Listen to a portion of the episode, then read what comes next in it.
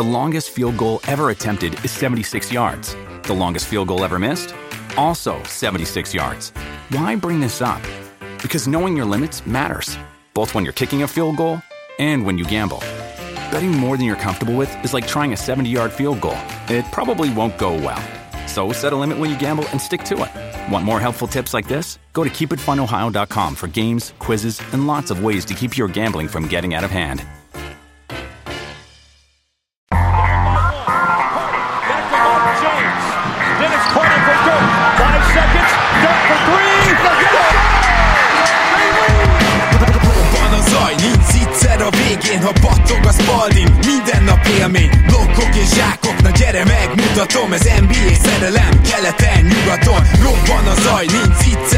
Végén, ha battog a spalding Minden nap élmény, blokkok és zsákok Na gyere megmutatom, ez NBA szerelem Keleten, nyugaton Éj jó! Szép jó napot kívánunk mindenkinek, ez itt a Keleten-nyugaton podcast a mikrofonok mögött Zukály Zoltán és Rédai Gábor. Szia Zoli! Szia Gábor, sziasztok, örülök, hogy itt lehetek. Kedves hallgatók, ma végre visszatérünk az overreaction világába, mert hogy ugye az első kör még nem ment le, és ezt ezen a héten bepótoljuk. Ma is hat csapatot vesézünk ki, és több olyan gárda is van, aki vagy azért, mert elvártak fölött teljesít, vagy azért, mert nagyon az elvártak alatt rendkívül érdekes jelenleg, de hát ezt hamarosan megtudjátok. Aki segít ebben nekünk, az nem más, mint a kezdőt újságírója és az egyik kedvenc szakértőnk, Agárdi László. Szia Laci, köszi, hogy elfogadtad a meghívást. Sziasztok, köszönöm, hogy itt lehetek. Szia Laci, én is üdvözlök. És akkor minden különösebb bevezetés nélkül én rögtön mennénk is mai első csapatunkra. Kelet elejéről indítjuk, ami azt jelenti, hogy a Milwaukee bucks szeretnék kezdeni, és hát rengeteg dolgot felírtam, de először majd Laci téged kérdeznélek. A Bucks egyelőre egy rossz sorozatban van, és nagyon érdekes az, hogy mennyivel fölül teljesítették a saját net ratingjüket a szezon elején, aztán, hogy az eddigi szezon, úgy értem, az eddigi szezon közepén hirtelen egy jó csapatnak tűntek, nyilván ez azért nagyban korrelált azzal, hogy Middleton elkezdett 30 perceket játszani, és akkor most megint jött egy ilyen rossz csapatnak tűnnek, csak most az eredmények is azok, ugyanis 5-ből 4-et elvesztettek, szóval nem könnyen kiismerhető ez a csapat, és az egész botrány Griffinnel, amikor Antetokumpoék 6 vagy 7 meccs után összevesztek vele, hogy nem úgy szeretnének védekezni, mint a Raptors, hanem inkább a gyűrűt szeretnék továbbra is védeni, mint tavaly. Szóval, hogy ez az egész egy ilyen hatalmas káosznak tűnik számomra, nem tudom neked mi a benyomásod. Teljesen ugyanígy vagyok vele, és náluk szerintem egyértelmű, hogy nem a támadó játék lesz a coach, mert az nagyon szépen összeállt az elmúlt hetekben, viszont védekezésben még mindig az utolsó tízben vannak, és ezzel, hogyha nem kezdenek amit, akkor nem fognak eredményeket elérni a rájátszásba. Tehát ezért is aggasztó ez a egyet nem értés, hogy hogyan védekezzenek, hogyan ne védekezzenek, mert jelenleg közelebb vannak ahhoz, hogy sehogy se védekeznek, mint hogy bármelyik féleképpen is. Én erre hoztam egy pár statot, meg Zoli szerintem olvasott egy pár cikket, úgyhogy erre nyugodtan reagálhatunk. Gyorsan elmondanám, hogy harmadik helyen állnak egyébként támadásban, 19-ek védekezésben, ugye, de ennél mostanában rosszabbak. Az érdekesség az az, hogy rohannak, mint az állat. Ami ugye alapból nem tesz jót a védekezésnek, de ha belegondoltak abba, hogy Antetokumpo milyen történelmi shootinggal van itt körülvéve. Tehát az, hogy itt Dame Lillard, Malik Beasley és Chris Middleton, valamint még centerbe is Brook Lopez, aki jó, nyilván nem Carl Anthony Towns, de értjük, hogy azért egy olyan center, aki el tudja dobni a hármas, be is tudja dobni, Hát ez történelmi shooting. Tehát, hogy nem csodálkozok rajta, hogy ez egy támadó csapat lett. Inkább azt kéne megnézni, hogy az elmúlt évek védekezése az hogy és miért nem működik, és én szerintem a nem létező perimeter defense-t azt már emlegettük itt Zolival, ennek a legnagyobb jele nyilván az, hogy ugye tök utolsó turnoverek kikényszerítésében, de azért itt van még egy dolog, hogy emlékeztek arra, hogy az elmúlt években is mondtam azt, hogy micsoda Jedi Mind, tehát ilyen Jedi elmetrükkel védekeznek? Hát ez idén se változik, mert konkrétan 13. legtöbb, tehát nem engednek olyan túl sok wide open triplát, de százalékban az messze az utolsó, hogy ezt az ellenfelek dobják. Tehát olyan szinten az utolsó, hogy 33. körülbelül. Ezzel arra akarok kitérni, hogy a védekezésük jelenleg azért áll a 19. helyen, mert szarul dobják a wide open triplákat az ellenfelek, ezt így kimerem jelenteni erre az estatra is. Tehát ez a védekezés valójában már most sokkal rosszabb ennél, csak már megint működik nekik valahogy ez a Jedi elmetrük védekezés, amiben nyilván nyilván azért olyasmi benne van, hogyha nagyon el tudod venni az ellenfelektől a gyűrű közeli kísérleteket, akkor úgymond egy picit erőltetni fogják a triplákat, tehát értem én, hogy maga a koncepció is adja azt, hogy ezt rosszul dobják, de azért az nevetséges, hogy az egész ligában legrosszabbul. Mindeközben pedig a periméteren láthatjuk, hogy semmilyen védekezést nem tudnak tanúsítani. Zoli, mik az elméleteid? Én is azt gondolom, és kigyűjti az információkat a probléma szerintem még annál is nagyobb, mint amit látunk. Ugye most Jannisnak volt egy nyilatkozata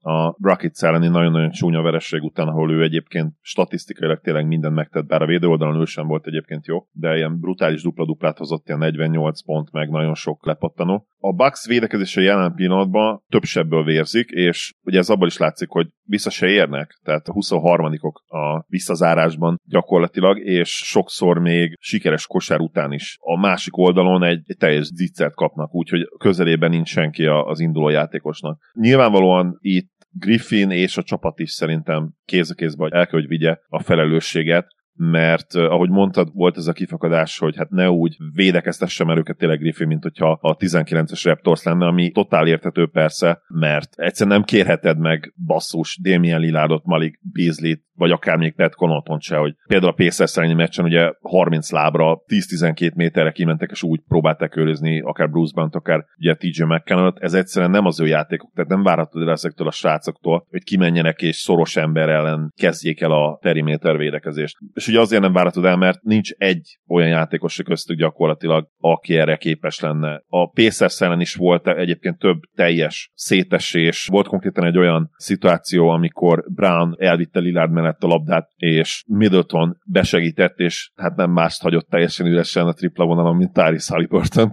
aki azért, hogy megakadályozzon ugye egy sima kettest, és ilyenek egyszerűen nem történhetnek meg egy olyan csapatnál, amelyik tényleg komolyan próbálja venni magát és elvileg a bajnoki címre törekszik. Nagyon sok sebből vérzik tényleg ez a védekezés, és nyilván ennek egy része Griffin, de meg ennek egy része keret is. Gyakorlatilag Andre Jackson Jr.-on kívül és Buchampon kívül nincsen más, be úgy igazán benne van a, a periméter védő potenciál ezen a ponton. Nyilván Jannis nem rossz periméter védő, de ma már inkább ő is a sokoldalúságáról és a gyűrűvédéséről ismert szerintem, tehát nem várhatod el tőle hogy úgy szaladgáljon periméteren, mint 25-26 éves korában tette és hát Middletonra ugyanez igaz, tehát úgy, hogy most már ugye nincs annyira perclimiten, de még mindig nem nagyon akarod őt 30 percnél többet játszatni, nem fog ő se szétszakadni, és ugyanez igaz Liádra is. Tehát azt gondolom, hogy a végkövetkeztetésünk akkor lehet, hogy az, hogy, hogy ebből a playoffra nem lesz sehogy se jó védekezés, és azt kell majd megnézni, hogy ezek a játékosok, akik arra már egyszerűen képtelenek, és nem is feltétlenül akarod őket, hogy teljes sebességgel elállna védekezzenek az alapszakaszba, vajon be tudják-e majd kapcsolni ezt a bizonyos kapcsolatot a playoffra, mert ha nem, akkor szerintem sem lehet bajnok ezzel Bucks, amire ugye utalt is Laci most így az előbb. Igen, és azért nem vagyok éppen, hogy is mondjam, optimista ez ügyben. Hát Middleton egyértelműen le van lassulva, Lillard sose volt jó védő, Beasley pedig ott még az is kérdés lesz, hogy hogy tartják pályán. Ebbe gondoljunk azért bele, akármilyen jól dobja most Buchamp a triplát, azért, azért nem tudom, hogy hogy fog kinézni majd az a csapat a playoff rotációja. Az, hogy miért állnak egyáltalán top 3-ban, azt a védekezésbeli szerencsét azt említettem, de azért támadásban tényleg pergetegesek, tehát a második legjobb efficient efficient field goal százalékkal dolgoznak, ilyen shootinggal ez nem csoda, de még rengeteget is büntetőznek, tehát harmadik legtöbbet. 14 hatos a klács mutatójuk, itt azért megint meg kell emlékeznünk Dame Lillardról, tehát Lillardnak nincs kifejezetten jó szezonja, a klácsban Dame Time van továbbra is, tehát hogy ő egyedül sok meccset nyert meg nekik, és arról nem is beszélve, hogy most már ugye Middleton is játszik a végjátékokban, és ő is egy jó klács játékos, tehát azt mondom, hogy a 14 hatos klács mutató az egy kicsit túlzás, persze, meg hosszú távon 50%-nak kéne lenni, lennie, de két ilyen játékossal nem csoda, hogy alaposan fölül teljesítik a netratingjüket még mindig. Úgyhogy ezt azért így mellé akartam tenni. A gyűrű körül egyébként teljesen megállíthatatlanok, nyilván ez a Jannis effektus, ahogy a sok büntető is, de hogy a legjobb százalékkal fejeznek be a gyűrű közelében az egész ligában. Mondjuk nem mennek be olyan sokat, mert ilyen shootinggal minek mennél be olyan sokat. Szóval az, hogy a támadás az playoffba is működhet, arra van egy jó fogadásom, és ahogy említettem, és Zoli is említette, arra is van egy jó fogadásunk, hogy a védekezés viszont az nem fog varázsütésre megjavulni. Laci, bármi van esetleg még a Baxhoz, amit hozzátennél? Én a támadójátékhoz még annyit, hogy én azért kicsit szkeptikus vagyok azzal kapcsolatban, hogy ez mennyire fog működni, mert tényleg, hogy Beasley-t is említetted, nem vagyok abban biztos, hogy a rájátszásban 48%-kal fog triplázni, azért nála szerintem az alapszakaszra se lenne meglepő, hogyha ez kicsit visszaesne, és a másik vele, hogy mostában kicsit könnyedén dobálózunk, jó, nem feltétlenül azzal, hogy történelmi számokat hoz egy-egy játékos, de Antetokumpo esetében most erről van szó, mert úgy átlagolt több mint 31 pontot, hogy közben 60,7%-kal dob mezőnyből. Én most kigyűjtöttem, hogy kik voltak azok a játékosok, akik a legjobb mezőny százalékkal átlagoltak legalább 30 pontot, és 60%-a senki se csinálta ezt meg, 59-el sem, és a legjobb Adrian Dantley volt 58%-kal. Hoppá. És, és 57%-ot is csak Dantley csinált meg még egyszer, illetve Karim kétszer. Tehát most ilyen hatékony Giannis félelmetes amúgy, úgyhogy igazából nem tud triplázni, úgyhogy igazából a büntetője az szinte minden évben rosszabbul néz ki, kis túlzással, ez most valamennyire normalizálódott, csak azt akarom ezzel az egésszel mondani, hogy ez tényleg történelmi, és nem véletlenül áll az első ilyen ugye gyűrű közelében a bak százalékokban. Jó, itt igazából nem vagyunk túlságosan derülátóak, de még egy kérdés muszáj feltennem nektek, hogy szerintetek, ha ez így folytatódik, és esetleg a Bax az harmadik, negyedik helyen fut be a rájátszásba, akkor Adrian Griffin kibírja a rájátszásig, vagy már előbb váltanak egyzőt? Ez azért kérdés, mert amúgy a harmadik, negyedik hely az nem rossz, és amúgy a harmadik, negyedik hely miatt hát nem nagyon szoktak egyzőt váltani. Zoli, mit gondolsz, hogy Griffinnek lesz egy playoffja bizonyítani? Szerintem biztosan azért ez nagyon hardcore lenne, hogyha még a playoff előtt kiraknák. Ahhoz az kéne tényleg, hogy Jannis kilincseljen ezért a dologért, amit én nem feltétlenül nézek ki Jannisból, még akkor sem, hogyha egyébként tudjuk, hogy tényleg hihetetlen szó van Milwaukee-ban. Meg Griffinből sem nézem ki, hogy annyira fafejű lenne, hogy ne hódoljon be a játékosainak, arról van szó, és kíváncsi leszek egyébként, mert tényleg tehát most így a festékben, főleg az elmúlt öt meccsen, még a normálnál is rosszabb a, Bucks védekezés. Tehát amikor nincsen periméter védekezésed, nem zársz vissza, és a festékben erre az öt meccsre lebontva több pontot adsz fel, mint az ebben masszívan liga utolsó Pacers, akkor az egy, az egy elég erős kombináció. Az biztos. is és úgy, hogy rosszul dobnak el tényleg, amit mondtad. Tehát mi lesz, ha az normalizálódik? Igen, ez egy nagyon érdekes kérdés. Ennek ellenére azt gondolom Griffin szerepét illetően, hogy neki egészen addig biztos a helye, amíg, és így a következő szezonra is gondolok, amíg bejutnak legalább a konferencia elődöntőbe. Szerintem, hogyha a konferencia elődöntőbe esnek ki egy Celtics vagy egy Sixers ellen mondjuk, az, az azt jelenti azért már, hogy megtartatja az áll. Nyilván attól függ, hogy, mert hogyha mondjuk kisöplik őket, akkor az érdekes lehet még, de szerintem, hogy nagyjából biztonságban van a helye, mint azért általában legyünk őszinték, szinte minden első, az adott csapatnál első éves edzőnél. Laci, te sem mernél akkor nagyobb jósatokba bocsátkozni ennél? Nagyon hasonlóan látom, mint Zoli, szerintem is csak akkor gondolkodnának el a menesztésén, hogyha az első körben kiesnének, de akkor sem vagyok benne biztos, hogy elküldenék, mert tényleg első szezon, Lilárnak is az első szezonja azért kell dolgozni azon, hogy összerakják ezt a csapatot. Bár az is igaz, hogy Lilár se lesz fiatalabb, Lopez se lesz fiatalabb, Middleton se lesz fiatalabb,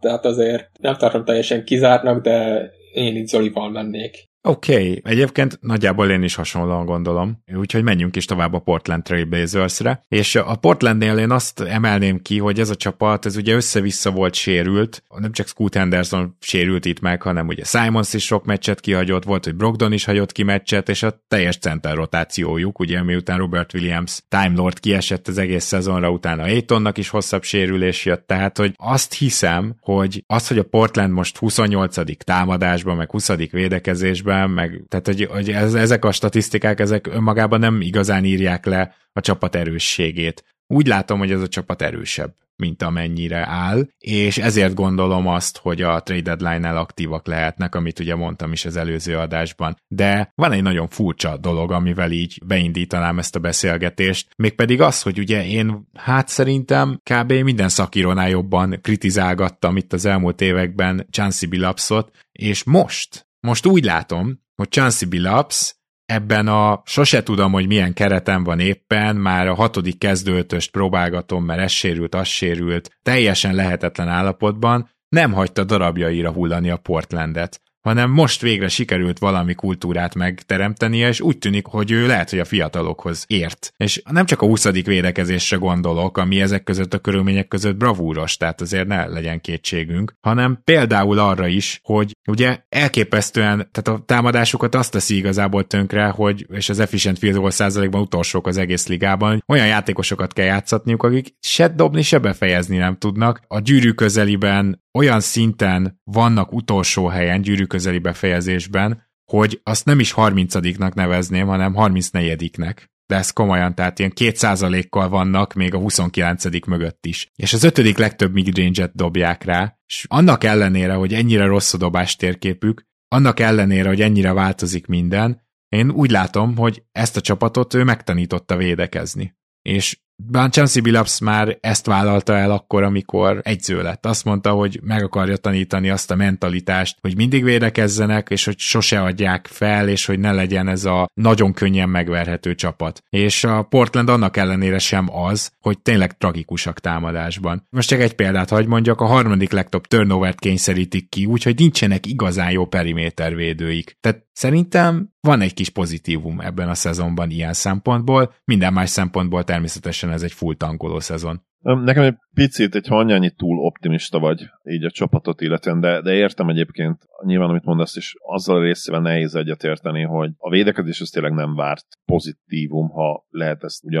nevezni egy ilyen utolsó öt egyike csapatnál. Azért vagyok egyébként a védekezéssel kapcsolatban is kicsit szkeptikusabb, mert ugye nemrég két meccset azért játszottunk el, és mind a kettőt láttam, és ez alatt a két meccs alatt borzasztóak voltak. Tény az is, hogy azért sérülések is ugye mostanában belejátszanak ebbe, például azért azt a duo Preet-et, aki egyébként tök jó és kellemes meglepetés a szezonnak, ugye azért őt nagyon sokat kell játszatni mostanában, egyébként meg is hálálja tényleg a bizalmat, kifejezetten jó, és így ennyi idősen ilyen teljesen új felfedezett így az NBA-ben, és nem lepne meg, hogyha tudná a következő években majd őt jó csapat is használni, aki a playoffért. Küzd, vagy, vagy akár stabil playoff csapat is. Ami a támadó játékot illeti, tényleg az ellenfeleknek relatíve könnyű dolga van, mert amit csinálnak taktikaként a Blazers az ugye az, hogy szépen behátrálnak és várják azt, hogy támadják a gyűrűt, ugye ahogy említetted, nagyon sok midrange dobást vállalnak el, és sokat is támadják a gyűrűt, viszont ott is kiszámíthatóak, mert lehet őket úgy védeni, és egyébként ez nyilván Simonszor is igaz, nyilván még inkább igaz Scoot Hendersonra, hogy, de valamilyen szinten egyébként Brogdonra is, hogy oké, okay, rátapadunk, próbálnák befejezni a nehéz kettest, vagy passzolt ki. Szépen nyugodtan kipasszoltod minket, ez nem érdekel, de egyszerűen nincsen senki, aki úgymond be tudná dobni. Tehát amikor például egy Brogdon indul meg, ő lenne az, aki be tudná dobni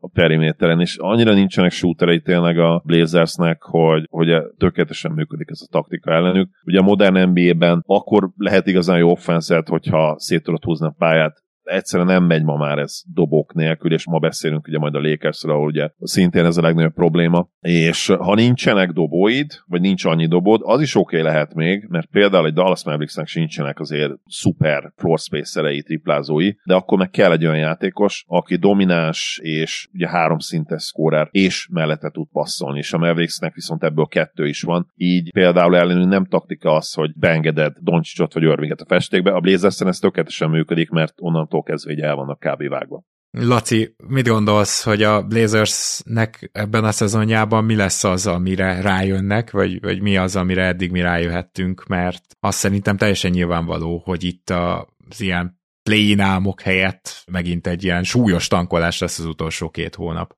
Egyrészt arra szerintem rájöhetnek, hogy Anthony Simons nagyobb volumen mellett is képes viszonylag hatékonyan dobni. Idén már eljut a büntetővonalra is, a labdát is képes kiadnak, ezért szerintem az 5,4 gólpassz az nála teljesen jó lesz a későbbiekben, mert azért ő szerintem nem lesz később sem elsődleges labdakezelő, ha minden jól megy, akkor annak Scoot Hendersonnak kellene lennie. Illetve arra is rájöhetnek, hogy Deandre Aytonnal nem nagyon érdemes számolni, mert nála én azért éreztem motivációs problémákat most idén is, így főleg az szezon elején volt látványos, hogy 14 meccsen kiharcolt összesen 9 büntetőt, ami szerintem bármelyik kezdőcenterről marha kevés. És ezt az átlagát ugye már felhozta 1,5-re meccsenként, de szerintem őt el lehet könyvelni úgy, hogy támadójáték az sose lesz olyan, amit talán beleláttunk sokáig. Ellenben a védekezésben ő is jó alapot ad, illetve Zoli által említett Diop is meglepően jó hatása van a védekezésükre, és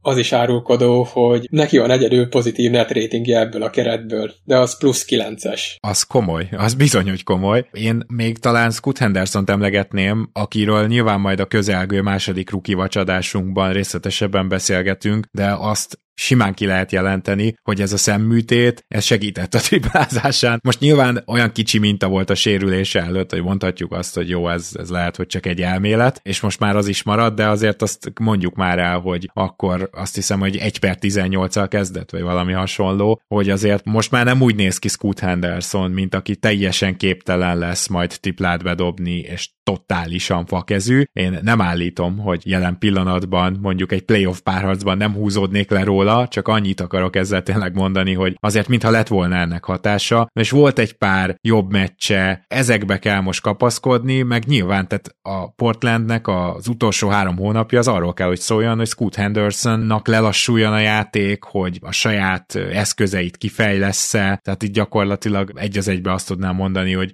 az ő fejlesztése kell, hogy legyen a lényeg, örülünk neki, hogy Simons egyre jobb. Most még nem is kell feltétlenül elcserélni, de azért Hendersonon kell, hogy legyen a hangsúly. Igen, és Hendersonnál azért azt is érdemes megjegyezni, hogy ha azt nézzük meg, hogy például Russell Westbrook, akivel vannak talán hasonlóságok a játékában, mit csinálta az első 26 meccsén az NBA-ben a pályafutása során, nagyon hasonló számokat hozott, mert Henderson átlagon most 12,3 pontot, Westbrooknak ez volt 12,8, Henderson átlagon 5 gólpaszt, Westbrooknál volt ez 4,2, hasonló az eladott labdák száma, Westbrook egy kicsit több lepattanót szedett, többet jutott el a büntetővonalra, de az összhatóikonságuk is nagyon hasonló volt, mert Henderson dob nem túl jó 37,1%-a, de Westbrook is 37,5%-a dobott az első 26 meccsén, tehát van egy követendő példa, vagy legalábbis olyan szempontból, hogy látjuk azt, hogy Westbrook hova jutott ahhoz képest, ahogy kezdte az NBA-s pályafutását ez tök jó ez a hasonlat, amit hoztál, és tényleg ebbe kell kapaszkodni, meg abba, hogy majd később azért jobban tud dobni, mint Westbrook, erre azért nyilván van esély. Akkor viszont most menjünk vissza keletre egy picit, és ha már kelet, akkor beszéljünk végre az Indiana Pacersről, igazából vártam ezt. Nyilván, tehát itt látjuk azt, hogy ilyen teljesen történelmi offense van, 50 asszisztos meccs, meg nem tudom, tehát tényleg megdöbbentő. Gyakorlatilag egy full rohanós csapat, elsők pace-ben, elsők offense-ben, és a legdurvább az, hogy a hetedik legkevesebb turnoverjük van, tehát egy ilyen rohanós run and gun csapatnak ilyen kevés legyen a turnovere, nem csodálkozik rajta az ember, és emellett mellett persze az efficient field goal százalékban elsők. Utolsó előttiek ISO frekvenciben, tehát nem ISO-znak, transition, tehát lerohanás gyakoriságban másodikok, tehát állandóan rohannak, hátulról ötödikek midrange dobások mennyiségében, tehát jó dobásokat vállalnak, egy nagyon durván szupermodern offense látunk. És akkor igazából erre jön az, hogy totális átjáróház a festékük, hogyha az ellenfél gyűrűk közeli kísérleteit nézzük, tehát amikor ténylegesen a gyűrűt támadják, akkor hiába, hogy 62,5%-on kvázi tartják az ellenfelet, ami ebben a csapatok listájában olyan középjó, tehát Miles Turner és Isaiah Jackson azért tud nyilvánvalóan gyűrűvédelmet biztosítani, de az ellenfelek a legtöbbször náluk jutnak el a gyűrű közelébe. És ez teljesen by design, tehát ez teljesen azért van, mert így szeretnének védekezni, ugyanis hát gyakorlatilag ne alig adnak fel wide open triplát, a legkevesebb wide open triplát engedik az egész mezőnyben, és a harmadik legkevesebb open triplát, tehát amikor nem az van, hogy megnézheti a szélirányt, hanem jönnek rá, de még bőven rádobhatja. Ezeket teljesen meg akarják ölni a periméteren, és azt mondják az ellenfeleknek, hogy menjetek, támadjátok a jó gyűrűvédőinket, és hiába mondom, hogy ez közepes százalékon tartják az ellenfeleket, de ez így összességében egy nagyon rossz védekezéshez juttat el téged. Tehát itt az a helyzet, hogy a modern NBA-ben sokkal jobban megéri, mint az állat védeni a gyűrűt, és inkább wide open triplákat feladni, mert egyszerűen ez a leghatékonyabb dobás, amit tényleg a gyűrű közeléből engedsz el. Úgyhogy az Indiana Pacersnek egy olyan problémája van, hogy rossz a rendszer szerintem, vagy pedig úgy tűnik, hogy Carlyle azt mondja, hogy erre alkalmas a keret, de ha erre alkalmas a keret, akkor sajnos ez nem fog működni. Én amiatt egy fokkal optimistább lennék, hogy most pár meccsel ezelőtt azért Carlyle elég rendesen belenyúlt a rotációjába, mert most már előkerült Jalen Smith és Aaron Smith is, illetve még meg nem sérült Andrew Lampard is bekerült a kezdőbe, úgyhogy azért egészen más, ha úgy vérekezik egy csapat, hogy nem Obi Topin meg Benedict Maturin van ott a kezdőbe, meg hát nem igen. is Buddy Hield, és ennek úgy tűnik, hogy meg is van az eredménye, mert egyrészt 7 egyet mentek az elmúlt 8 meccsükön, mióta belenyúlt a kezdőbe, másrészt 116-os defensív ratingük volt ebben az időszakban, ami 8 meccs még nem nagy minta, de azért jelentősen jobban néz ki, mint az előtte hozott 121,2 ami meg egyenesen tragikus, tehát az ilyen történelmi szinten tragikus. Igen, és ha emlékeztek, kedves hallgatók, akkor Zoli is és én is már a szezon elején mondtuk, hogy ezek a változtatások gyaníthatóan meg kell, hogy történjenek. Az, hogy Obi Topin nem tud négyesként védekezni, azt azért eddig is tudtuk, és az, hogy Buddy Hield és Benedict Macerinnak sem ez az erőssége kettes-hármas poszton, az se nagyon meglepő, úgyhogy tulajdonképpen el kellett, hogy jöjjön ez a változtatás. És a kérdés az, hogy hova érhet ez az Indiana Pacers szerinted, Zoli? Hát nyilván itt a legfontosabb az, hogy most Halliburton hamstring sérülése az milyen súlyos, mert ugye ez fogja meghatározni alapvetően a teljes szezonjukat innen. Hogyha a minimális időt kell kihagynia, ami hát így ránézésre mondjuk ez a, ha ez az egyes típusú, tehát a grade one sérülés, húzódás,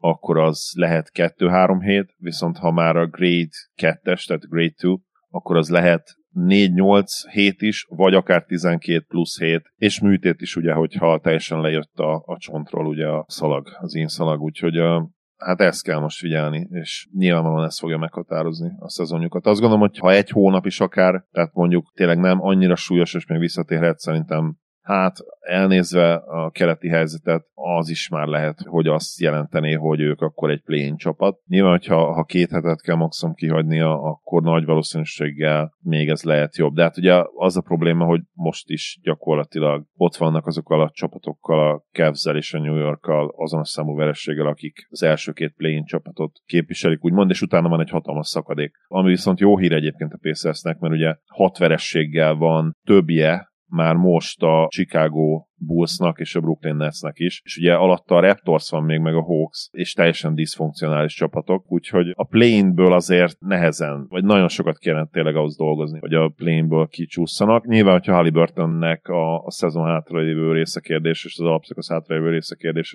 akkor benne lehet ez is akár. Hát igen, és pont azért kérdeztem ezt, mert most ebben a helyzetben cserélnétek-e az Indiana Pacers helyében? Ugye ez itt a nagy kérdés. Én cserélnék, hogyha olyan eszetet kapok vissza, akit amúgy is tudok használni. Tehát Sziakamért sokat nem adnék fel például, de nem tudom például, hogy cserélsz a Sziakamért ezen a ponton. Nyilván attól is függ, hogy, hogy hajlandó-e aláírni, hogyha tényleg mindenkinek beblöföltesz, hogy nem hajlandó sehol aláírni, akkor valószínűleg, hogyha Indiana Pacers vagy, akkor egyszerűen nem fogsz érte cserélni, mert nem engedheted meg magadnak azt, hogy az eszeteket erre eltékozold, mivel nem fogsz úgy senkit kb. megszerezni free agency-ben, akkor sem, hogyha Tyrese Halliburton top 3-as játékossá válik, vagy talán maximum akkor, de attól azért még egyelőre, ha nem is olyan nagyon-nagyon messze, de azért messze vagyunk még. Igen, de szerintem meg úgy is gondolkozhatnak, hogy most mondjuk, ha egy hónapra esik ki Halliburton, akkor nekik nagyon jó lenne egy olyan playmaker, aki úgy Halliburtonnel is együtt is elképzelhető, tehát majd második számú labdakezelő, vagy második számú elosztóként is működhet, de addig is át tudja őket ezen segíteni, és ennek Sziakam tökéletesen megfelel, szóval ez meg a másik oldalról jövő gondolatmenet. Tehát sportszakmailag tökre van értelme Sziakamnak, sportszakmai szempontból szerintem egy csomó csapatnál van értelme, csak a kérdés, hogy hajlandó-e aláírni, vagy legalább azt, még ha nem is, nyilván írásban nem is lehet,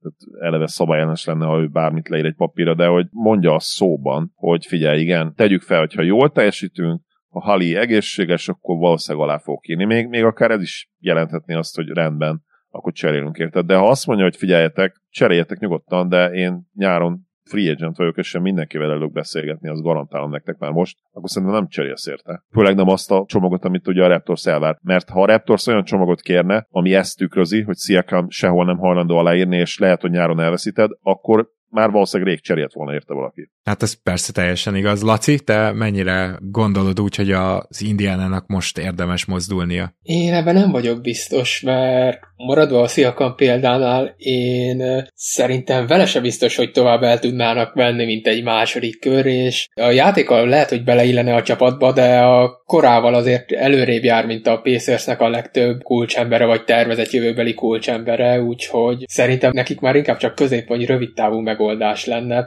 Persze egyre tovább ki lehet húzni, hogy egy játékos meddig tud a csúcs teljesítménye közelébe teljesíteni, de szerintem nekik más irányba kellene elmenni, és csak olyan cserét meglépni, amivel mondjuk 4-5-6 évre is tervezhetnek. Például szerintem Anunobira jobban megérte volna nekik is rámenni, de hát az a hajó már úgyis elment. Ebben egyébként sportszomokailag nem tudok egyetérteni. Tehát, hogy Anunobi egyszerűen nekik nem. Tehát a védekezés miatt oké, okay, kell, de nekik egy másodlagos playmaker kell, szerintem. Tehát, hogy ha már ugye egy nagy halra mennek, akit meg kell fizetni. De jó, menjünk akkor át most nyugatra, és a következő csapatunk nyugaton az nem más, mint a Sacramento Kings. És azt hiszem, hogy a Kings, hát számomra egy pozitív meglepetés, én nem vártam, hogy ennyire jók lesznek, aztán ránéztem arra, hogy te ezek 14-ek csak támadásban, 21-ek védekezésben, ami tőlük még jó is. Hogy a francba vannak itt? Hogy a francba vannak a sima playoff helyeken? És hát leginkább úgy, hogy brutálisan felül teljesítik a net ratingjüket, 10-5-öt mennek eddig a clutch meccseken, de azért tényleg az látható, hogy a Sacramento az jelenleg sokkal jobban áll, mint ahogy játszott és játszik. Viszont ez nagyban összefügg azzal, hogy mikor elérhető Fox például, tehát az összes olyan meccsükön, ahol nem volt DeAndre Fox, gyakorlatilag egy olyan csapatnak néztek ki, amelyik a play-inbe is nehezen jutna be. Azért, amikor van Fox, akkor lehet, hogy az alapján viszont ez a teljesítmény jogos. Írtam ki nagyon sok dolgot, de most nem mondanám végig, hanem Zolinak átdobnám a szót. Mit gondolsz a Kingsről? A Kings alapvetően egy olyan csapat, amelyiket én nagyon szeretek nézni, mert imádom a handoffokból induló, és sokszor ugye triplába véget érő modern NBA támadójátékot, ugye a Nuggets is ezt játsza, sok passzos, sok mozgásos dolog, és hát a Warriors-t is ezért szerettem annó, mert tényleg annyira izgalmas volt nézni ezt a sok mozgást és a sok dobást. De ha most gondolok a Kingsre, akkor hát egy ilyen újabb és nem feltétlenül annyira pozitív dolog jut eszembe róluk. Hallgattam a Kings Pelicans meccs után a Lockton Kings, tehát a külön a Kingsről szóló podcastet, és itt álljunk meg egy pillanatra egyébként, és értékeljük a készülésem szintjét, by the way, hogy Kings podcastet hallgatok, ami külön nekik szól. We've come a long way, ahogy kint mondják, ugye.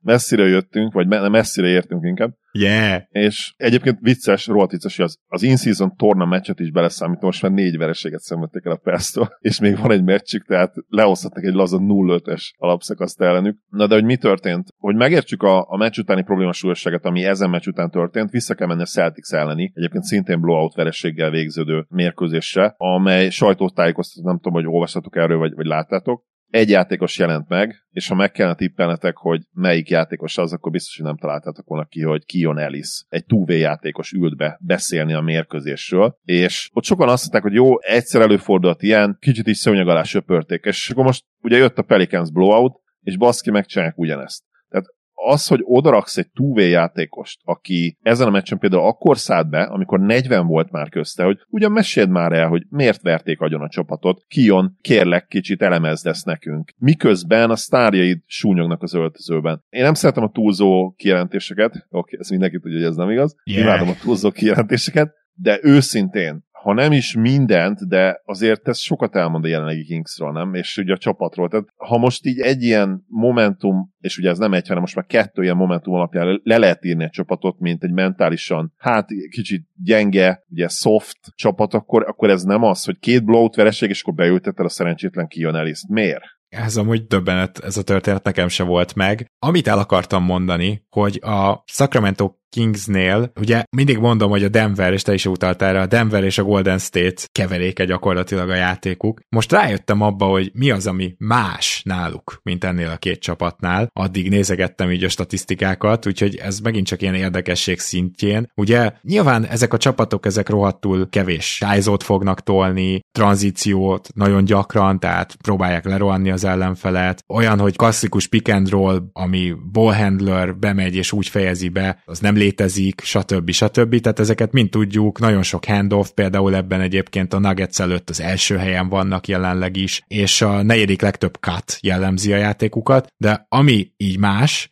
az az, hogy ők egyáltalán nem használnak ilyen üres elzárásokat, amit ugye a Warriors agyon használ. A Warriors annyira vezeti ebben a ligát, hogy nincs látótávolságra a második helyezett sem. És gyakorlatilag azt kell, hogy mondjuk, hogy itt ez jobban hasonlít a Denverhez, tehát egy two-man game-re alapoznak. Azt mondják, hogy Sabonis olyan fantasztikus elzárásokat tud adni, egyébként screen assistokba vezeti a ligát, hogy akkor abból Fox majd operál, vagy visszajutatja Szabonisnak, és akkor ő a katokra leadja az asszisztot, vagy Fox az, aki betör, vagy pedig Fox az, aki kioszt. És az a nagyon érdekes, hogy ez egy nagyon modern felfogás, nagyon modern offense, 28. legtöbb a, tehát gyakorlatilag hátulról harmadik legkevesebb midrange dobást vállalják el, tehát egy rohadt modern offense, és ezért fel lehet tenni a kérdést, hogy miért csak 14. idén támadásban a Sacramento Kings. És ugye erre a válasz, ez valahol ott keresendő, hogy egyrészt én azt hiszem, hogy Szabonis támadásban nem hozza azt, amit tavaly, de ez a kisebb ok, a másik pedig az, hogy itt annyira fontos lett az, hogy olyan játékosok vegyék őket körbe, akik jól dobnak, hogy nem fér bele az, hogy nem dobnak úgy, mint tavaly. És a másik érdekesség pedig az, hogy aki esetleg mondjuk belejöhetne és dobálhatna úgy, mint tavaly, ugye Huerter, ez kikerült a kezdőből, mert védekezésben nem nézte ezt tovább Mike Brown, és inkább az a Duarte kezd, aki egy abszolút ilyen Keith Bogans kezdő, tehát sokszor nem is játszik olyan sokat. Az, hogy ilyen one-way játékosokkal vannak tele, és hiányoznak a védekezni és támadni tudó játékosok, az mintha erre a szezonra kezdene egy kicsit beütni náluk, és mondom, ennek ellenére ugye nagyon jó a mérlegük, tehát itt is az van, mint a Bucksnál, hogy ez a csapat ez sokkal jobban áll, mint ahogy játszik. Igazából ez a fő, amit így meg akartam említeni, de azért azt is mondjuk el, hogy azért elég jól dobnak ellenük wide open triplákból az ellenfelek. Mondjuk nem adnak fel túl sok wide open triplát, de ennek ellenére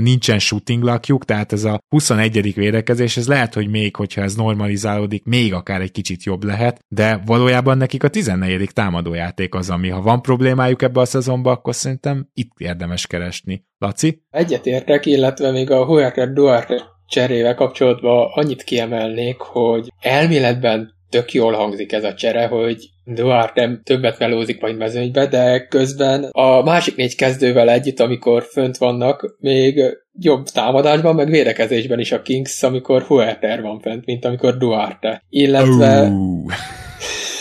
Igaz, hogy az még kicsi minta, mert Duarte-nél ez ilyen százvalahány perc csak, de ami még szintén kicsit aggasztó, hogy a hatodik emberük, akinél Malik Monknál kicsit elkezdett kampányolni, hogy esélyes lehetne az év hatodik embere díjra, de vele se jó ez a ötös, amikor Fox, Bars, Murray, Sabonis és ő van fenn, mert annak meg egyenesen negatív net ratingje van, mert legalább Huerterre meg Duarte-val vannak. Ellenben Monkról azért kiemelném azt, hogy ő félig meddig átvette Foxnak a clutch szerepét tavalyról, mert Tavaly Fox volt az, aki a meccsek végén rendre nagyon sokszor döntött, most viszont Monk átlagol 4,3 pontot clutch időszakban, amivel top 10-es az egész NBA-ben. Én nálam mindenképpen ott van a hatodik emberek listájának top 3-ában egyébként Monk. Most hirtelen nem is, azt tudom, hogy Cole Anthony-val együtt, de hogy, hogy nem is tudom, hogy ki a harmadik, de igen, teljesen egyértelműen. Jó, van-e bármi még a Kingsről Zoli nálad? Talán annyi, hogy Keegan Murray, ugye, aki nagyon rossz formában kezdte a szezont a támadó oldalon, egyre jobb all teljesítményeket nyújt, és felmerül az emberben a kérdés, hogy mi lehet az ő max plafonja, mert nem tudom, mit gondoltak erről, de én időnként belelátom a nem superstar, de mondjuk a top 40-es NBA játékost én abszolút belátom, talán a top 30-ast is, és akár ilyen egyszeres, kétszeres all majd a jövőben, nem tudom, hogy szerintetek ez benne lehet -e, de, de ha benne van ez a potenciál, akkor nyilván annak minél hamarabb ki kellene jönnie. És egyébként pont ő az, aki jól rendi játékosként is, védekezésben is, is egészen jó ebben a line Hát rajta kívül nem annyira jók védekezésben. Ugye Fox is, akinek volt az elmúlt években olyan szezonja, amikor már majdnem ilyen pluszos védő volt, soha nem volt, hogy igaz igazán jó védő. Ő is idén egy kicsit, nem csak az advanced statok alapján, de szemre is. Hát küzd, küzd a védő oldalon. Igen, igen. Murray reagálva, ha most 2015 lenne, akkor sokkal bizakodóbb lennék, tudva azt, amit azóta tudok. Tehát ugye az, hogy egy olyan wing játékos, aki jól triplázhat, ugye szörnyen kezdte a szezon, most azóta már volt egy-két felrobbanása, aki középtávoliba is bele tud állni, és nem azt mondom, hogy egy egyszemélyes offense lesz, mert, mert azért nem ilyen kavály szintű középtávolizó, hanem hogyha éppen megveri a closeoutot, akkor beleáll a középtávoliba, az beveri, szóval nem igazán van meg még neki, azt gondolom, az a handle, az a labdakezelés,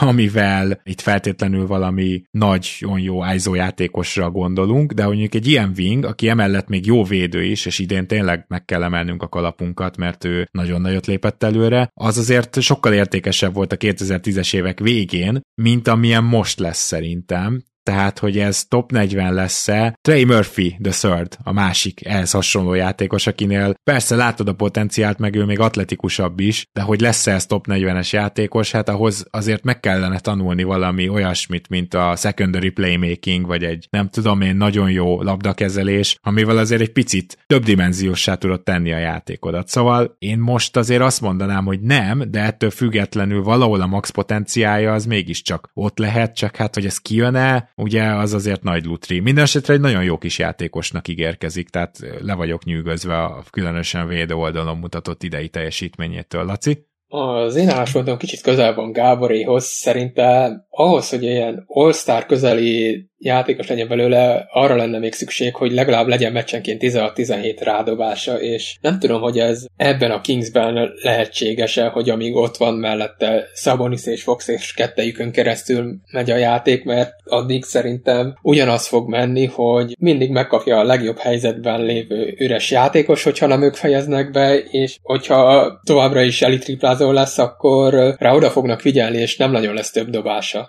Igen, ezzel is nehéz vitatkozni. Jó, viszont akkor menjünk át most keletre, és a mai utolsó keleti csapatunk az nem más, mint a Charlotte Hornets, akik 26 támadásban, 29 védekezésben, de amit igazán meg kell említeni az az, hogy ők is össze-vissza vannak a sérülésekkel, és teljesen egyértelmű, hogy ennél tehetségesebb a keretük, mint amit most látunk. De ez a szezon gyakorlatilag nekik elment. És nem tudom, mikor ér vissza Lamelóból, vele jóval jobbak, tehát, hogy itt látszik az eredményeken is, de azt hiszem az on mutatókon is, hogy jóval jobbak vele, addig küzdenek igazából itt a, a jégen csúszkálva, de hogyha visszatér Lameló, akkor meg most már lassan ott tartunk, hogy az értelmetlen győzelmek gyűlhetnek majd, hogyha tényleg újra szintet tud emelni. És egyébként Lameló, amikor játszott, akkor nem akármilyen szezont hozott. Tehát az a triplázás egyébként, ahogy ő széthúzza az egész mezőn gyakorlatilag, az ilyen Trey Youngi, csak az a különbség, hogy ő bedobja. Tehát, hogy Trey Young meg a távolikat nem annyira dobja be, Lamelo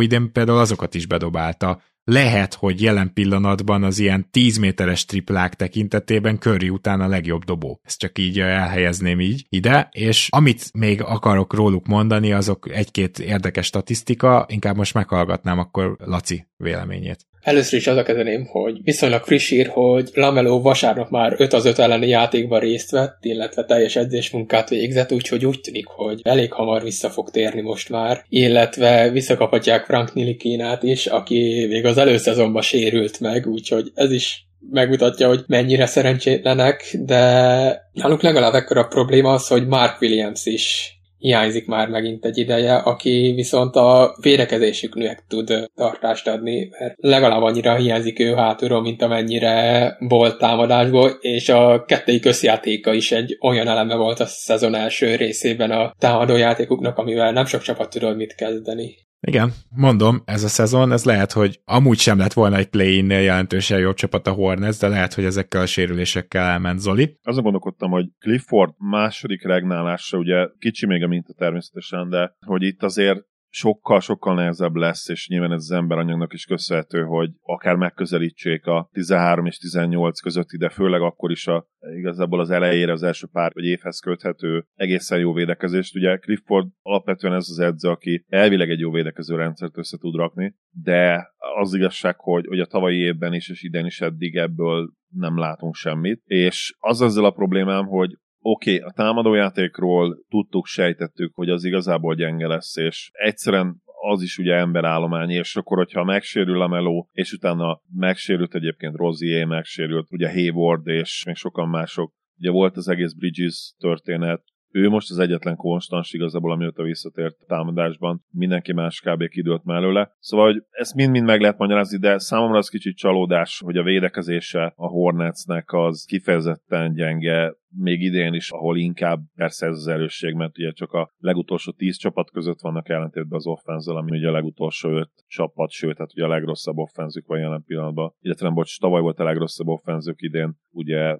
alulról számítva másodikak. a másodikak. Igen, attól függ, hogy melyiket nézed, ugye az NBA.com kicsit más statokat mutat, mint a Basketball Reference. És nyilván próbálkoznak, tehát ugye a 22-es második körös piküket, McGovens is játszatták neki egyébként borzasztó januárja van eddig, de a decemberje egészen vállalható volt, és ott is ugye másokat kellett játszani. A rendszeresen 20 perc felett, de volt, amikor 30 plusz perces meccse is voltak. Aztán X Smith Jr. t is elővették, aki egyébként, ha megnézitek a fotóját, és ugye egyébként a, fizimiskát videón is tényleg olyan kétségbe esettek tűnik állatban, és a fizimiská is tényleg ugye 6 láb 2, tehát nyilván így hétköznapi léptékkel mérve nem egy alacsony srác, de a pályán ilyen nagyon alacsonynak és kis ilyen nebáncs virágnak tűnik. Őt is elő kellett venni, ugye ő az idei elsőkörös pikjük, és nem is nyújt rossz teljesítmény, de esélytelen nyilvánvalóan, hogy, fenntartsak ezt a jelenlegi Hornets ezekkel a sérülésekkel. Náluk tényleg olyan minimális volt a hiba határ, hogy a sérülések után azt kaptuk, hogy gyakorlatilag a pálya mindkét oldalán egy, egy legrosszabb öt csapat között lévő gárda, és ez látszik nyilván az eredményekből is. Egyszerűen hébe-hóba itt-ott ilyen, ilyen véletlen győzelmeket tudnak aratni, de azt hiszem az elmúlt 20 meccsből valami 17-et vagy 18-at elveszítettek, szóval it is what it is, nem néz ki túl jól. Az övék a pick, ami mindenképpen pozitív, de hát ugye kit viszel ezen a drafton, szár azért szerintem egészen jól beleillene ebbe a rendszerbe, és én például csak azért nem hagynám őt benne, mert van egy Williamsem is, tehát én abszolút így gondolkodnék. Én azt gondolom, hogy az, amit mondtál a hiba határról, az a kulcs fogalom az idei Hornets szezonban, tehát ez egyszerűen nem fért bele, és az, amit én mondtam korábban, hogy jöhetnek most a semmit mondó, vagy inkább a saját draft pozíciót romboló győzelmek, ami egy play-in csapattá sem teszi a Hornetset, azt még tovább erősítheti. Egy jó hír számomra is mindenképpen, hogy Cody Martin visszatérőben van, ugye már játszott, már pályára lépett, hát nem gondolom, hogy egyből 30 percezni fog, tehát ezt azért így első blikre nem hiszem, de az már például tök jó lehet a jövőre nézve, hogyha sikerül Cody Martinnak mondjuk márciusra egy stabil 30 perces, 25-30 perces játékossá válnia, és picit a régi fényében tündökölhet, ami ugye leginkább neki a régi fénye a védekezése, és a passzjátéka volt, de már úgy mutatott jeleket, hogy talán, ha nem is úgy megtanul dobni, mint Caleb, de hogy azért nem lesz ilyen teljesen fakezű, hogy abban is, mint a fejlődött volna. Nagyon sajnálom ezt a hosszú sérülést, ami neki akár az egész karrierjét derékba törheti. Ugye nekem az egyik kedvenc játékosom a Hornetsből. Akit még érdemes megemlíteni, az Gordon Hayward, aki ugye még tavaly is azt láttuk, hogy amikor épp nem sérült, és amikor van, akkor szintet emel a csapatán. A szemteszt most is ezt mutatja, bár szerintem ha négy Hornets meccset néztem meg ebbe a szezonban, sokat mondok, de nekem ezt mutatta a szemteszt, viszont most már azért a statisztikák ezt nem túlzottan támasztják alá. És hát nyilván Miles Bridges meg tök jó, hogy visszatért, Impactben nem tért vissza, csak statokban nagyjából így tudnám ezt összefoglalni, és egyébként rögtön revidiálom magam, nem tök jó, hogy visszatért, de hát erre most nem tudok többet nyilatkozni, mert már eleget beszéltünk Zolival. Laci, neked van-e még valami a Hornetszel kapcsolatban? Én még kicsit Rozierre térnék ki, aki nézegetve számít, hogy 24 pontot és 7 gólpaszt átlagol, majdnem 37%-os triplázással, és így most összeállt a fejembe az előző gondolatsor, amit a pacers beszéltünk, hogy vajon ő mennyire lenne nekik megfelelő másodlagos labdakezelőként. És a másik fele a kérdésnek, hogy vajon a Hornetsnek most kéne ki belőle kiszállnia, mert szerintem igen, mert ennél nagyon magasabban nem lesz a piaca, mint ahogy, amit most hoznak a nyerszámaival. Az megint más kérdés, hogy a játékra gyakorolt összhatása azért nem annyira pozitív, mint a boxscore mutatja, de azért még mindig most van talán a legmagasabban az érték az elmúlt éveket nézve. Én az utóbbival egyet tudok érteni, hogy most kéne kiszállni. A Pacers vonal azért nem, mert Rozier védekezésben már maximum egyes poszton tud neutrális lenni, de hogy azért ő, ő régen jó védő volt, de akkor is alacsony volt, szóval hogy nem érzem azt, hogy itt megoldás lehetne egy olyan csapatnak, amelyik a védekezésével szenved. Szóval csak ezt tenném hozzá. De igen, ez mindenképpen egy jó gondolat, és azért Rozier, ha más nem, nem tudom mennyire üresek ezek a statok, mert azért eléggé, hiszen óriási hatással nincs a csapatra, de ha más nem, azt elmondhatjuk, hogy legalább nem katasztrofális állapotban volt a Hornets, amíg ő irányított, és amíg átvette ezt a feladatot Lamelótól. Szóval valamit azért, valami tartást azért adott ennek a gárdának. Jó, akkor viszont menjünk át azt hiszem mai utolsó csapatunkra, amelyik nem más, mint a Los Angeles Lakers. És ha azt mondtam az Indiánánál, hogy a modern NBA-be az nem fér bele, hogy nincs gyűrűvédés, akkor gyakorlatilag itt meg az egyetlen igazi pozitívum, amit a lakers kapcsolatban el tudok mondani, az az, hogy itt legalább az az egy, az nagyon jó. Jól védik a gyűrűt, nem is engedik be oda túl sokat az ellenfeleket, ha bemennek, akkor azt hiszem talán csak a Memphis védi jobban százalékban náluk, tehát hogy ez az egy, amit tudnak, egyébként ez katasztrófa. Tehát olyan szempontból katasztrófa, hogy talán a legnagyobb csalódás, meg gondolkoztam azon, hogy kik a legnagyobb csalódás csapatok, és mindenkinek van valami magyarázata, bőven van magyarázata azért a Memphisnek is, még annak ellenére, hogy ennél jobbnak vártuk őket Maren nélkül is. Hát nem sok magyarázata van egyébként a Detroitnak és a San Antonio-nak, hogy miért ilyen vállalhatatlanul rosszak, de a mivel tankoló csapatokról, vagy, vagy odavárt csapatokról beszélünk, ezért azt mondhatjuk, hogy jó, nézzük meg inkább a következő évet, ez most menjen a fejlesztésre. De a Los Angeles Lakersnek az, hogy védekezésben se tudnak igazából elitek lenni, mert azért ne felejtsük el, hogy a Los Angeles Lakers 12. védekezésben, és nem, nem tudom, top 5-ös, hogy 23. támadásba tényleg ilyen szinten be tudtak ragadni, hogy LeBron James elképesztő szezont hoz az életkorához képest is, de egyébként is nagyjából egy MVP listán most valószínűleg top 10-be lenne, és lehet, hogy mondjuk második All-NBA teambe választanánk, és így áll a Lakers gyakorlatilag 50%-on, hát ez nekem óriási csalódás, és szerintem a drukkereiknek is. Zoli, neked is, hogyha jól sejtem. Abszolút, és olvasgatva egy a fórumokat, meg megnézve pár videót, én lehet, hogy azonosítottam is a probléma forrását, ami nem lesz meglepő, hogy Darwin Ham természetesen. Ugye hetek óta jönnek a, hát nem is plegykák, hanem tényleg ilyen minőségi forrásból származó információk, többek között ugye Karamia is lehozta, hogy hát nagyon kifelé áll a rúdja, Pause, itt most álljunk meg egy pillanatra ő nem mutogatta magát, mint mások az NBA-ben. És egy Udoka dolog jutott eszembe, hogy egyébként Udoka mennyire jó lenne ebbe elékezve. jó. Nagyon messzire vittük el. Nagyon messzire vittük el, igen. Szóval, Real Jim egy poszter kigyűjtötte a statot. Nem tudom, hogy egyébként honnan a fenéből, mert ehhez nem tudom, mi kell tényleg ahhoz, hogy egyáltalán ez bárhol megtalálható-e, de állítólag, akkor ezt így legyünk szkeptikusak, azokon a meccseken, ahol a játékhívások frekvenciája 50% vagy a felett van, a Lakers mérlege 60% feletti, ahol pedig 50% alatti ez a játékhívás frekvencia, ott ilyen 30% környéken állnak. És, Tehát uh, magyarul, is... hogyha LeBron az egyző, akkor sokkal rosszabb a csapat? Igen, de pont erre akarok kitérni, hogy ez azért is lehet egyébként, mert LeBron nem jó játékosokkal van körbevéve, ugye. És egyébként ez ilyen no shit dolog, hogy a fejünk azt kapok, hogy persze, amikor van egy terv, és nem hagyod feltétlenül azt, hogy, hogy improvizálnak a játékosok, akkor sok csapat, vagy lehet, hogy talán azt is kijelenthetjük, hogy általában jobb lesz egy gárda. És ugye LeBronnál ez a múltban nem feltétlenül volt akkor a probléma, és úgymond ez a freelancer stílus, ez működött nála, mert igazából LeBron összes csapatában, amelyik jó volt, és itt fontos hangsúlyozni, hogy amelyik jó volt,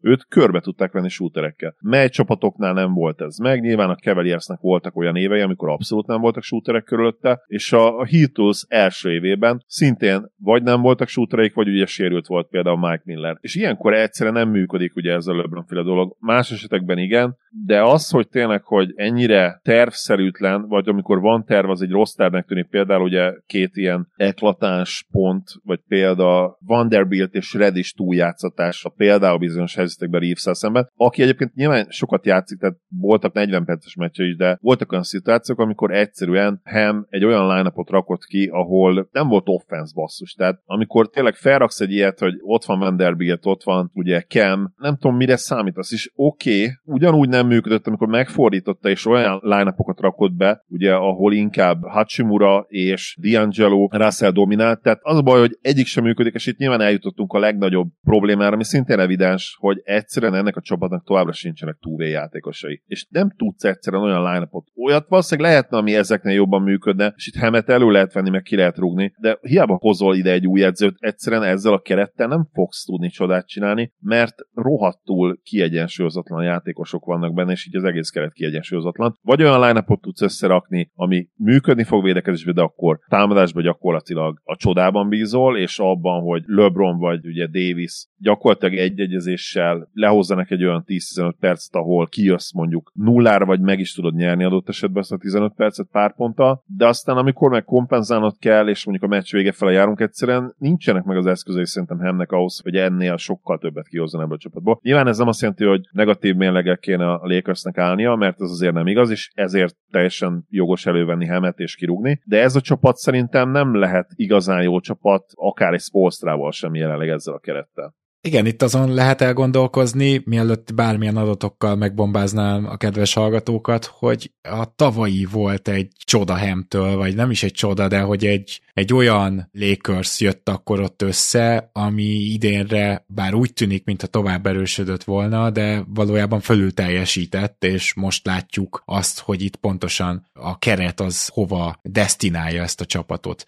Na de még egyszer mondom, mielőtt jönnének az érdekességek, Laci, te mit gondolsz a Lakers? Hát jelenleg azt mondhatjuk messző futásáról mielőtt Lacinak átadjuk a szót, én itt fontosnak tartom kihangsúlyozni azt, hogy ebbe benne van LeBron is és Davis is, tehát azt is ki kell hangsúlyozni, hogy ők nem azok a játékosok ma már, mint akinek a reputációjuk alapján gondolhatnak őket. Tehát ők egyszerűen nem annyira jók, hogy azt mondhassuk, hogy őket, ha körbevesszük bizonyos típusú játékosokkal, akkor az egy verhetetlen csapat lesz, mert ma már nem tartunk itt. Tehát ők is a problémának egy részei, még ha a legkisebb részei is. Hemet szerintem egyedül amiatt lehet valamennyire legalább védeni egy picit, hogy legalább próbálkozik, viszont Viszont az a problémám nekem, hogy mikkel próbálkozik. A szezon elején ugye az volt, hogy ott volt a kezdőben Russell, Reeves, James és Davis is, tehát Davis mellett három olyan játékos, akiknek kell a kezükbe a labda. Viszonylag szerintem logikus megoldás volt az, hogy Reeves letették a padra, hogy akkor legyen két labda kezelő. Viszont úgy lett sokkal jobb a csapat, csak átmenetileg, és akkor jött az a zseniális ötlete hogy akkor mi lenne, ha a Russellt is letenni a padra, de nem Reeves tette vissza, hogy megmaradjon a két labda kezelő, hanem marad James egyedül egyedül, akinek ezt a szerepet kellett ellátnia, és első meccset megnyerte így a Lakers, és utána indultak el most megint jobban. Az más kérdés, hogy most Reeves-t visszatette a kezdőbe, de közben a kiegészítők azok továbbra sincsenek ott. Tehát ha megnézzük a boxscore számot, akkor azt látjuk, hogy James tök jó számokat hoz, Davis azzal együtt is jó számokat hoz, hogy vannak azért olyan negyedei vagy félidei, amikor eltűnnek, ami azért valamennyire problémás, és Reeves is jó számokat hoz, és amíg a padon volt, ő is a év hatodik embere díjra esélyes kategóriába volt, mert egyszerűen azt szokták díjazni, hogy sok pontot szerzett, és mellette még lepattanózott gólpasszokat adott. De ami még talán picit védhetné a helyzetet, hogy James és Davis se teljesen egészséges, ugyanakkor hasonló problémákkal küzdenek a többi csapatok is, tehát a Warriorsnak is ezért van veszőfutása, a Grizzlies is ezért szenved, és akik jobban teljesítenek, ott is vannak sérülések, vagy akik sérülten játszanak. A Mini is úgy áll az első hogy Edwards azért most lábon kiadott egy elég durva sérülést, és arra akarok még kiukadni, hogy James tényleg annyival még elő lehet venni, vagy nem elővenni, de meg kell jegyezni, hogy ő hiába elképesztő, hogy miket hoz ennyi évese, meg ennyi szezonnal a háta mögött, de neki már csak azt fekszik, hogyha lendületből támadhat, hogyha gyors indításból mert felállt védekezésből azért már ő sem ugyanaz, mint volt évekkel ezelőtt, és ezt nem ellenőriztem le ezt a statisztikát, ami pár nappal ezelőtt jött velem szembe, hogy mióta James Los Angelesbe igazolt, a Lakersnek egyetlen egy top 20-as támadó szezonja volt, amikor bajnokok lettek. És ezért ez egy James csapattól nem olyan jó.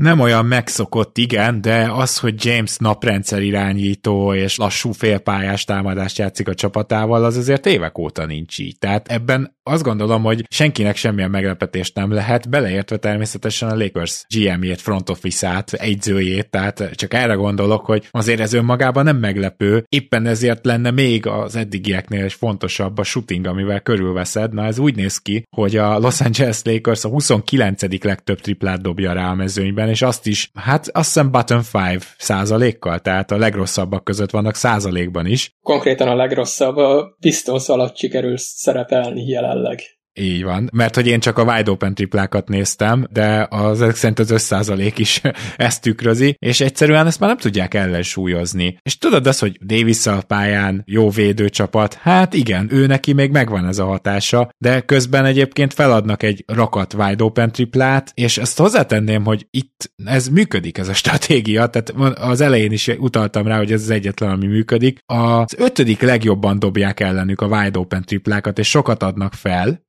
és még így is 12-ek védekezésben. Na ezt adjuk össze. Tehát ez a védekezés, ez lehet, hogyha picit normalizálódik az ellenfelek dobó formája a szezon végére, akkor nem 12 lesz, hanem top 10-ben lesz. Nyilván ez a csapat kizárólag betörésekre épül, épít, és tulajdonképpen az a legrosszabb az egészben, hogyha ennyire nincsen shooting, akkor ez is érthető Darwinham részéről, nem? Tehát, hogy most ha, ha tényleg ennyire rosszul dobnak, akkor lehet, hogy másból kéne megkeresni azt, hogy hogyan legyenek eredményesek támadásban, de itt az offenzív boomok egymás után jönnek, és ezt már ebbe a ligába egyszerűen nem bírja el egy csapat. Úgyhogy náluk tiszta sor, hogy támadásban kell keresni a veszőfutás okát, és nem tudom, hogy mint utolsó kérdés az adásba felteszem mindkettőtöknek, ti látjátok a kiutat? És a kiút azt úgy értem, hogy visszaérni mondjuk a top 4-be nyugaton? Esélytelen top 4, de nem is azért, mert hogy hűden messze vannak, mert nagyon messze nincsenek még jelenleg, ugye a negyedik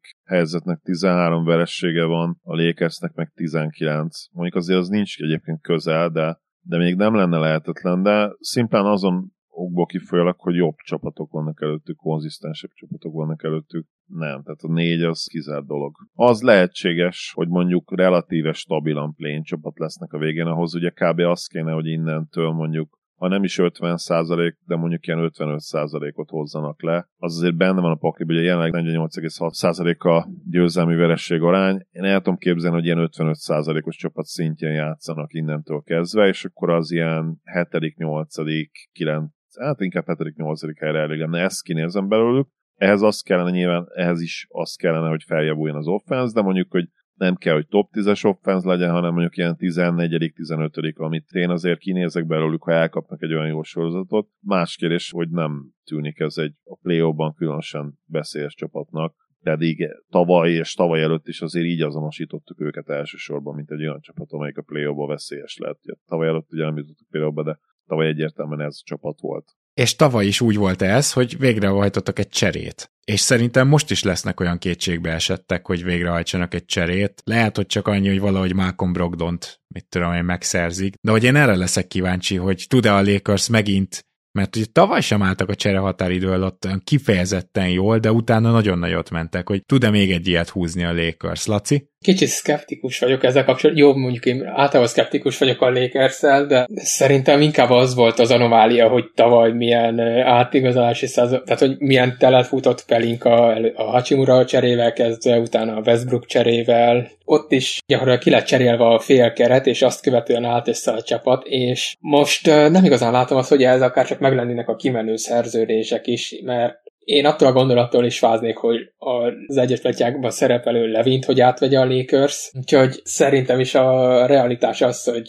talán a play-in hely az meg lesz, és utána nagyon nagy menetelésre nem számítok később sem. Hát akkor nem túl optimistán zárjuk a mai overreactionünket, de a Lakers játéka az elmúlt hetekben, és ez a hihetetlenül rossz dobó forma, ami nyilván a keretbe is ott van kódolva valahol, és Darwinham kapcsolatos bizonytalanságok így fogalmaznék, mert nem akarom én se egy az egyben rákenni. Szóval, hogy ezek azért indokoltá teszik most a pessimizmusunkat, de kedves hallgatók, ha van köztetek, aki optimistább, akkor írja meg, hogy miért, illetve természetesen nem csak a Lakers, hanem az összes többi csapattal kapcsolatban, és várjuk reakcióitokat, és reméljük, hogy tetszett ez a hatos is. Még egy van hátra, azt még ezen a héten megkapjátok. Agárdi László, nagyon szépen köszönjük, hogy rendelkezésünkre álltál. Én köszönöm a meghívást. Sziasztok! Én is köszönöm, hogy itt voltál, Laci. Zoli, mi pedig jövünk az utolsó hat csapattal, legalábbis itt az első körben, de még rengeteg érdekes januári témánk van, és szerintem itt mondjuk el, hogy továbbra is Patreonon várjuk a január végi postaládához a kérdéseket. Köszönöm szépen, hogy ma is itt voltál velem. Örülök, hogy itt lettem. Szia Gábor, sziasztok! Kedves hallgatók, ti pedig akkor tartsatok velünk a következőkben is, mi pedig megígérjük, hogy a szokásos színvonalat hozzuk nektek. Minden jót kívánunk! Sziasztok!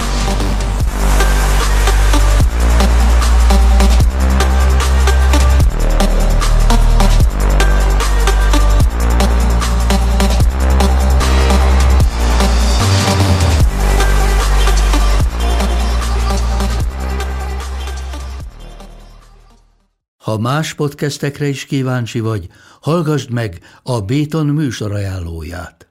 El tudod képzelni, hogy a podcastet, amit éppen most hallgattál, fél év múlva már a mesterséges intelligencia generálja? Mi sem. De ha érdekel, eljötte már a gépek lázadása. Hallgass bele az Embertelen podcastbe. Orsós Lajos vagyok, a műsor házigazdája. Egyelőre még élőben. Egyelőre. Fedezzük fel együtt, hogyan ismerkedik, randizik, mesél és vitatkozik Betty és Péter, két teljesen mesterséges intelligencia. Lajos, a podcast címét mond még egyszer, Léci. Oké. Okay. Embertelen podcast. Ez a műsor a Béton közösség tagja.